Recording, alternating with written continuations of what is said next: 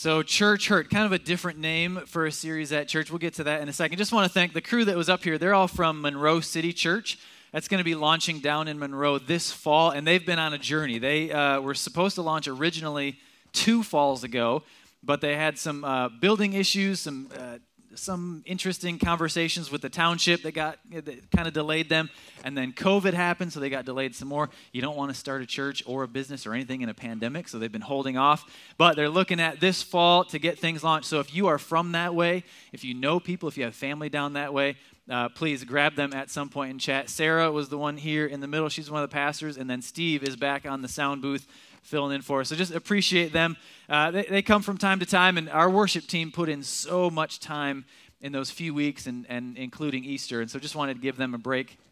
Appreciate other talented friends that can jump in. But but we have this series called Church Hurt. And, and when you use that phrase, church hurt, I don't know that any of us can perfectly define it, but I do know that you know it when you see it. And even more so, you know it when you feel it. Uh, we actually had this series in the works for last year at this time, coming out of Easter, and just decided, man, this this isn't one of those series that you want to do staring into an iPhone while you're trying to figure out what church live streaming is, right? So we so we pushed it back. We kept putting it off. Wanted to make sure we could go eyeball to eyeball on this particular series. And I know we still have uh, many of you watching at home on Facebook Live, but wanted to have some people in front of us in person for this particular series. And uh, what we were kind of noticing last year and even into this year is that many of our guests, if not most of our guests, were coming to church with stories. Uh, stories from a current church, maybe a church way in their past, maybe it was something more recent, maybe something as a child. But for some of us, it was something that was maybe keeping us away from church for a long time. Maybe for, for some of you, maybe it's been years since you legitimately engaged with a local church because you have stories from your past. Maybe some of you have engaged somewhere and have made multiple tries at multiple locations and maybe fieldstone is your last try i don't know and maybe maybe some of you are in that place where you'll never fully walk away because you know the power and value of being plugged into a church you want your kids to experience that and you just you just want it to fit, though, right? To, to steal a phrase that we use around here quite a bit, you want it to be life giving. You, you don't want it to steal your joy. You don't want it to steal your energy every time you show up to church. And so we, we actually count it as God's timing that this got delayed a little bit because it seems even more vital now after a year. Take all the normal stuff that happens within churches and then add in an election year and all the extra tension, tension that comes with that, even within churches. And then add in the COVID year and some of the weird tension that that created, even and especially within churches. And, and we feel like God purposely pushed it down the road for us so that we could bring it up at a time when uh, everyone's feeling a little bit goofy in some ways when it comes to church. And honestly, when it comes to the series, you guys, I'm, I'm more curious than anything at to how this is going to go uh, certainly have been working through the content for a long time, but you just never know how different things are going to land. You don't know what everyone is showing up with, what kind of baggage is being brought to the table, either fresh or from deep into their past. And so we, we just have a couple really basic goals for the next three weeks. And one of them is to simply acknowledge the elephant in the room, acknowledge the, the reality that local churches and our experiences in them are not perfect we experience things that uh, aren't exactly as we would hope for, aren't as exactly as they should be. People do experience hurtful moments in church. So that's the first one. We just want to kind of put it out there and, and begin a conversation about the realities of attending a church. And then the second thing is we want to hopefully, in some way, allow some space for a couple baby steps towards healing. Uh, on the individual level, maybe to ignite a conversation within yourself, a conversation with God, maybe a conversation with someone else who has been there and done that to help you process a little bit. And on the corporate level, healing from the standpoint is we, we want our church family here to experience long term health. And we want to try to be the best version of Fieldstone Church that we can be. And, and uh, so that's kind of what we're hoping to do here. And, and, I don't know what conversations this may generate, but we're going to dive in. Uh, and, and we'll see what God chooses to do with it. Let me pray for us, and then we'll, we'll hit the meat of what we want to do today. God, we thank you for this place. Uh, thank you for the team from Monroe to, to lead us in worship, and, and uh, God, just the, uh, the spirit that you've given us this morning in both services. And I, I pray the same for those who are watching at home that, that you would show up in whatever way we need you to. God, move in this room, move in each living room or whatever coffee shop this is being watched at uh, in the future. Uh, God, we believe you have a message that you want to convey, and we'll simply do our best to get out of the way and let you do that. We pray this in Jesus' name. Amen. So, in life, when do we get hurt? There's probably a lot of good answers to that question, but our answer for today and for this series is, is simply this when, when something or someone fails to live up to what it's supposed to be in our lives, we get hurt. Something or someone fails to be what it's supposed to be. So, what are a mom and a dad supposed to be? And what happens when they aren't that? What is being a, a, part of a sports team supposed to be like? And what is it like when it's not that? How is a day with your healthcare provider supposed to be? And how does it feel when it's not that? What's the role of a husband or wife supposed to have in your life? And what happens when they don't fulfill that? And th- those are all relational, kind of emotionally charged things, but even just going physically, you have knees and you have elbows and you have wrists. We had a nephew a few weeks ago who uh, fell doing something and broke his wrist, and they sent us a picture and it like bent three different times before it actually got to his fingers. So, so when your wrist fails to be what it's supposed to be, when your knee fails to do what it's supposed to do. Some of you have had those surgeries and been through those rehabs where, like, my back simply isn't doing what it was designed to do. It hurts. So, whether we're talking physical or relational or emotional, when something fails to do what it's supposed to do or fails to be what it's supposed to be, we experience hurt. Now, there's another side of that, and this will be a tension kind of woven in throughout this series is we also get hurt when something or someone fails to live up to what we expect them to be in our lives, which is very different sometimes from what it's supposed to be. So we say things like, I, I thought once I got married, I'd never be lonely anymore. Well, is that something that's supposed to be or something that we expected to be? I thought my friends would always be available whenever I needed them. Is that a supposed to be or an expected to be? I thought the customer's always right. Maybe, but is that a supposed to be or an expected to be? I thought my kid would always get equal playing time. Is that a supposed to be or an expected to be? As the husband of a coach, I can tell you that's an expected to be. All right? Nobody's supposed. Don't worry about it. We can talk about it later. But it's, t- it's a tough line to walk. There is that tension, and, and, and we're trying to walk that because we don't want to have someone come and say, oh man, I've been hurt by church, and say, well, it might be your fault. But that's, a, you know, there's some difficult tensions, and we'll, we'll kind of hit it a little bit over the next few weeks. But either way, we get hurt. And we probably could have just called the series Hurt instead of Church Hurt because in reality, it's, it's, there are universal feelings, universal experiences, universal traumas, universal impact that comes from the hurt, whether it happens at home or work or school or whatever. And church hurt operates the same way, but in many ways, it's worse because of what church is supposed to be. And so today, really, the chunk of what I want to do to kick off this series is really ask the question what is the church? What is it supposed to be? What is it not supposed to be? And, and to do that, what we need to do is go back to the beginning, back to Acts chapter 2, when this whole church thing got started. And just a little bit of context, if you want to turn in your Bible or pull up your app, we're going to be in Acts 2 42 to 47. And what's happening here is uh, Jesus has done his thing. We had Christmas where he's born, fast forward 30 years, life, ministry, teachings, miracles, all that stuff. Palm Sunday, Good Friday, Easter happens, which we celebrated last year. And now Jesus, after interacting with his followers a little bit and then going back to heaven, they're thinking, man, this, this whole movement of Jesus is really cool, but now what? Because now there's no Jesus here. Well, the Holy Spirit shows up at Pentecost. They, the disciples bust out of this room they're hiding in and start teaching. And everyone, no matter what language they speak, understood what they were saying. Peter has this big sermon moment where 3,000 people come to know Christ in one day. And 12 disciples and their 100, the 120 other followers turns into thousands of believers overnight. So they're asking again, well, now what?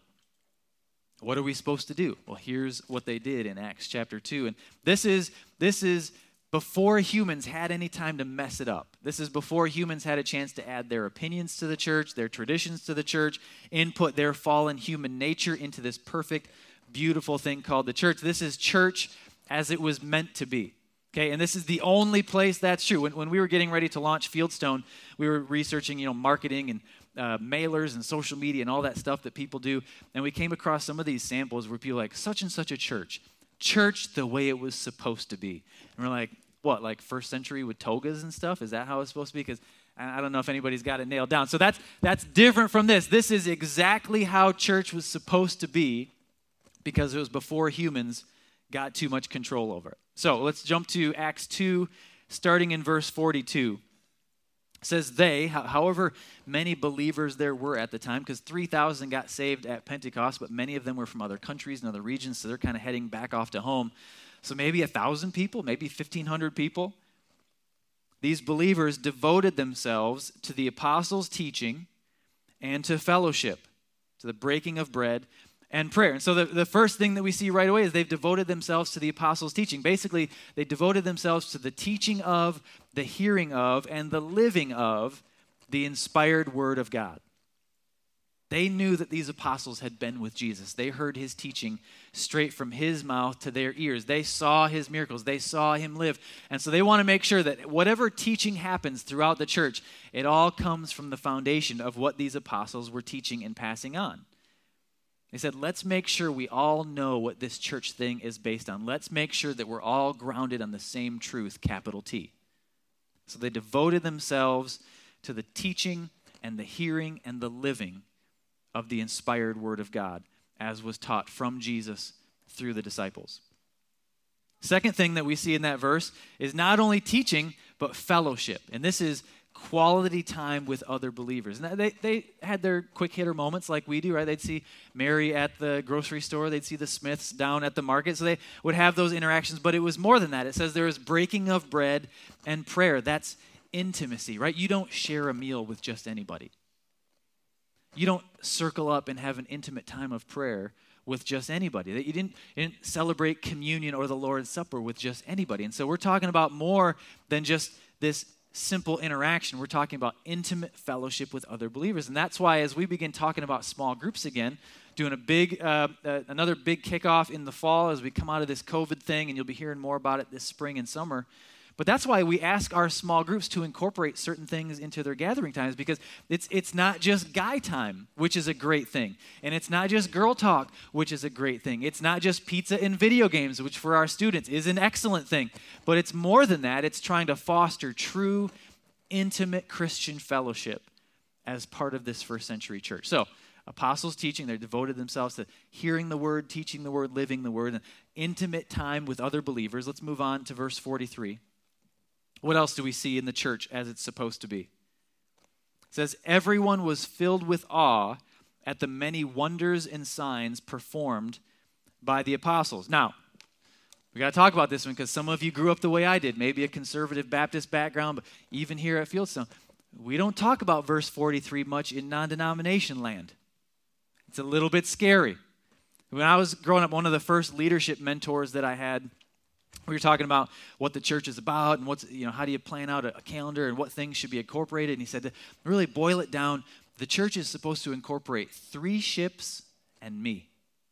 Three ships and me. Worship fellowship discipleship and then ministry and evangelism. Five amazing things. Five things that we see in the book of acts that the church incorporates but here's the problem with that list of five. That list doesn't say anything about verse 43 why? Because that's scary to some of us. Verse 43 is something that we avoid in many ways and don't talk about a lot. That's a list of things that I want to call God things. Church, as it's supposed to be, incorporates God things. Now, in their context, it served to provide some credibility to the teaching that they were doing. Similar in Jesus' ministry, we hit this a few weeks ago. Jesus would do his miracles not to perform a magic show, not to draw a crowd, but to provide credibility to who he said he was and what he said he was doing. Similar for the disciples, and they, it was kind of that way. And in our context, we have scripture and we can look back at those things and see how God worked and, and provided a foundation for his teaching through some of those miracles and happenings. But it's basically this in a church in our context, there are things happening that can only be explained with God. There are dreams being pursued and goals out there that can only be accomplished with God. And that's always been a major part of our dream here because when we set out and launched this church a few years ago, we said, man, whatever else happens, we want things to happen here that no one can take credit for. No personality, no gift, no talent, no toys, no technology. Nothing can take credit for what God is doing. And so that's why, even as we get later into this year and we start talking about other things we want to do with the building and technology upgrades and things like that, most times we're going to stop short of what we could do. We're going to stop short of what many places would do because we don't want those things to steal the credit for what God is doing. And so, if God chooses to change a life or touch a heart or move someone to tears, if God chooses to grow this church, I refuse to allow a building or a personality or shiplap to steal the credit. Because you've said it, and I've said it. I've heard people say it when you walk into a place and say, well, if our church had that smoke and lights, we would be seeing those things happen too. Nope. Don't want that. Well, if we had this big, beautiful building and all the things that come with it, God would be doing those things at our church too. Nope. We don't want those conversations happening. We want God things to happen the way they happen in Acts 2:43 where nothing, things are happening that cannot be explained outside of God and what he's doing. So that's a big one. Let's move on. We'll, uh, we'll go back to verse 42 and, and continue into 44 says they devoted themselves to the apostles' teaching and to fellowship. Everyone was filled with awe at the many wonders and signs performed by the apostles. And then 44, all the believers were together and had everything in common. They sold property and possessions to give to anyone who had a need. What we see here now is unrivaled generosity. Generosity to the extreme. And that's why when we talk about finances here, we actually did a, a, financial stewardship series earlier this winter.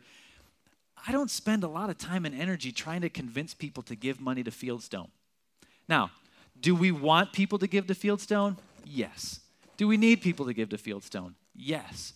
But in, as I look at it, if Christians around the world were living out biblical generosity, every church every nonprofit, every Christian organization would have more money than they knew what to do with. That's church as, as it was meant to be. Unrivaled generosity. They sold property to help people who were in need. That's unheard of. Crazy generosity. Church, as it was meant to be, is full of the most generous, open handed people on the planet. Unrivaled generosity. Let's continue on, verse 46 and 47 for the last one. It says, Every day they continued to meet together in the temple courts. They broke bread in their homes and ate together with glad and sincere hearts. There's that intimate fellowship again. Praising God and enjoying the favor of all the people, and the Lord added to their number daily those who were being saved. Public worship experiences. Uh, again, they, they certainly had their private, intimate moments, but they also had public expressions of their intimacy where they said, This is who we are. This is what we're about. This is what Jesus means to us. And this is how Jesus people do life. So come join us. Be a part of this thing. We're out here waiting for you, looking for you, allowing you an opportunity to be a part of what we're doing. They had these public worship experiences where the intimacy of their fellowship and the power of their generosity and the things that only God could do were happening, were on display for the world to see. So, in church as it's meant to be, we see worship, we see teaching grounded in truth, we see crazy generosity, we see closeness that only comes with that shared pursuit of Jesus. We see God sized miracles. This is what church was about in the beginning. This is what church should be about now. It's a shining of example of life and how it should be experienced. It's a shining example of heaven on earth. That is what the church is supposed to be. But what about when it's not? What happens when it fails to be what it's supposed to be? What, what happens when it goes beyond what it's supposed to be? Or what, what happens when a church uses the cover of what it's supposed to be in order to justify becoming something that it should never be? Well, it's just like every other area of life. What happens when your marriage fails to be what it was created to be? What happens when your school fails to be what it was created to be? What happens when your mom and dad fail to be what they were created to be in your life? What happens when your therapist fails to fill the role that a therapist is supposed to be in your life? What happens when your doctor fails to be what a doctor is supposed to be? Well, what happens when your church fails to be what your church was created to be? It hurts. It hurts. That video that showed before I came up a few minutes ago, every single one of those experiences on the cards are real things. Those are real things that we've heard from people in this church that they've experienced at some point in their lives. Real experiences, terrible, hurtful, damaging things experienced in a church. Times when this beautiful, life changing thing called the body of Christ, called the church, failed to be what God created it to be. Failed to protect you, failed to respect you, failed to believe you, failed to hear your point of view, failed to acknowledge and empathize with your feelings. Maybe it failed to love you. Maybe it failed to teach you the truth. Or maybe failed to forgive you and restore you failed to set up proper boundaries and accountability for its leadership or for its finances, failed to preach the gospel, failed to elevate Jesus as the only way, truth, and life, failed to be honest with you, failed to keep promises, failed to admit mistakes and shortcomings, maybe failed to care much about your generation, maybe it failed to care much about the season of life that your family's in, maybe it failed to care much about your kids at all. if the idea of church causes you hurt, you need to know you're not alone. You're not alone. That includes Joe and I. We have stories. There are things that our church does that are a direct result of things that people like him and I have experienced in our past. There are things, really good things, that maybe our church will never do because we've seen it used in a bad way and are having a hard time getting away from. It. So it affects a church from top to bottom, the stories that we bring in with us. If church has hurt you, you are not alone. So, a few things I want to throw at you before we wrap up this morning. First one's this this idea of church hurt. It can, and it will, and it has happened here. And it, it I think so many different things can happen in the context of the church, but most of the time it's it's a people issue. Right? There are imperfect people here, and imperfect people and imperfect leaders do imperfect things. To the extent where I, this hasn't happened a lot, I don't think, you know, I don't know if people have left under the cover of COVID or whatever, but people have left Fieldstone feeling disappointed and feeling hurt.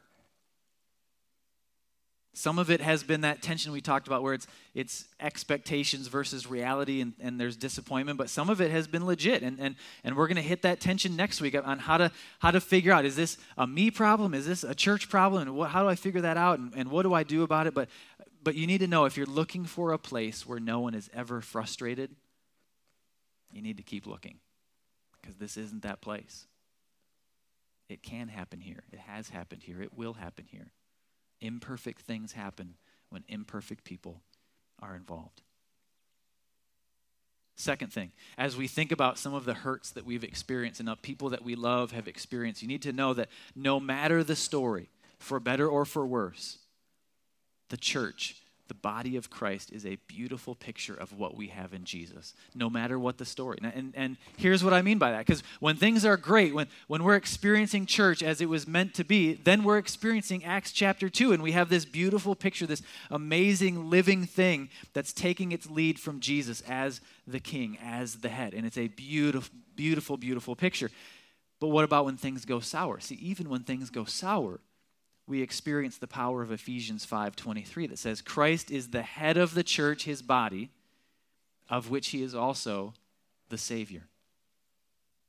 The savior of something that needs saving. Yeah, he is the head, but he is also the deliverer and the preserver and the savior of his church. And so in our worst moments as individuals, as local bodies of Christ, those bad moments become a beautiful picture of God's love for us. And even at our worst, He loves us and He restores us and does His work. Second Corinthians chapter 4, I love how Paul describes this relationship um, between Jesus and His power and the work that He's doing in us as these broken, weak vessels. Second Corinthians 4 5, he says, For what we preach is not ourselves, but Jesus Christ as Lord, and ourselves as the servants for Jesus' sake. Verse 7 We have these treasures in jars of clay. That's us, these weak pottery type things. We have these treasures in jars of clay to show that this all surpassing power is from God and not from us. We are imperfect, but the perfect work is done by Jesus. And so, at our best, it's a beautiful picture of Jesus and, and his church. And at our worst, it's a beautiful picture of God using people to do his work. Third thing is this help us fight for the bride. Help us fight for the bride. Now, if you're newer to church, I, I want to let you know that not only is the church referred to as the body of Christ, but in the New Testament it's described as the bride of Christ. That's a very special relationship between Jesus and his church, a body of believers. And so here's, here's what I want to say this is partly an encouragement and partly a challenge as we commence this conversation about being hurt by church. As we talk about the weaknesses of churches, as we talk about the failures of people in churches, please watch your tone. Watch your tone. And I'm guilty of this too, but, but here's the thing if you talk about my bride the way we often talk about Jesus' bride, you and I are going to have a very serious conversation. You don't talk about my wife with a certain tone. And the same expectation exists for Jesus and his bride. That This conversation that we're going to have over the next few weeks and whatever conversations extend beyond that, it's not about disrespecting something that God cherishes. It's about drawing attention to some important areas that we as a church can and should be aware of and improve on. And so here at Fieldstone, we, we speak of the church, even in the midst of frustration, we speak of the church with respect for what it is the bride of Christ, and we speak of it with respect for what it's supposed to be and can be and will be. Now, it gets a little goofy because one of the interesting things about the American church is you do have movement between churches within a community. It's, it's a blessing and a curse, right? There are options. You can find a church that fits your family's need or your personality or worship style or teaching style or, or location. There are options out there. And so there are there's quite a bit of migrating between churches within communities here in the American church. And so here's what I need you to know. If, if there have been issues that you've experienced or frustrations or pains or failures in churches past, we are always open to being the family that you're looking for. We're always willing to talk through any questions you have or confusion that you're experiencing or pain that you've experienced in past church experiences. But at the same time, even as we might describe to you how we're different from what you've experienced, you might find that we're very much the same as what you've experienced. And that brings up that tension again between is this a supposed to be or expected to be, and, and how am I navigating this different thing? And so we're willing to welcome you and give you a place to worship and rest. But if you're coming from a place of pain, either recent or in your distant past, we're willing to have those conversations, but it's also going to be a conversation about what God is asking of you. Any of those conversations, they will never come at the expense of another church family's good name. We will talk of the bride with all the respect that she deserves. So, with that said, help us fight. It's hard to be life giving. It's hard to be what the church was supposed to be. So if you're here and you need to rest, please rest. If you need to clear your head, clear your head. If you need to work through struggles, absolutely. Even before Fieldstone launched, we had about eight months uh, from when we pulled out of our last ministry to when Fieldstone launched. And those first couple months, they were amazing. Just a chance to kind of like let some of the rewiring take place and get back to what God was calling us to be and, and leave some of the traditions and ideas and other ways of doing things behind and just kind of get a fresh slate that we could work with. And guys, I'm telling you, I have since that year I have never criticized anyone for sleeping in on a beautiful sunny April Sunday morning because we did it and it's glorious. You look you wake up at 8, 9 and you see the sun shining through the window and you're like, "Yeah, we're watching a video this morning." I get it. Totally get it. So so if that's where you're at, and you need to rest, you need to roll over, you need to clear your head, whatever, but then get back in the fight. Help us fight with prayer and with love and with truth. Help us fight for the gospel. Help us fight for healing and restoration. Help us be a life giving example of what the church is supposed to be.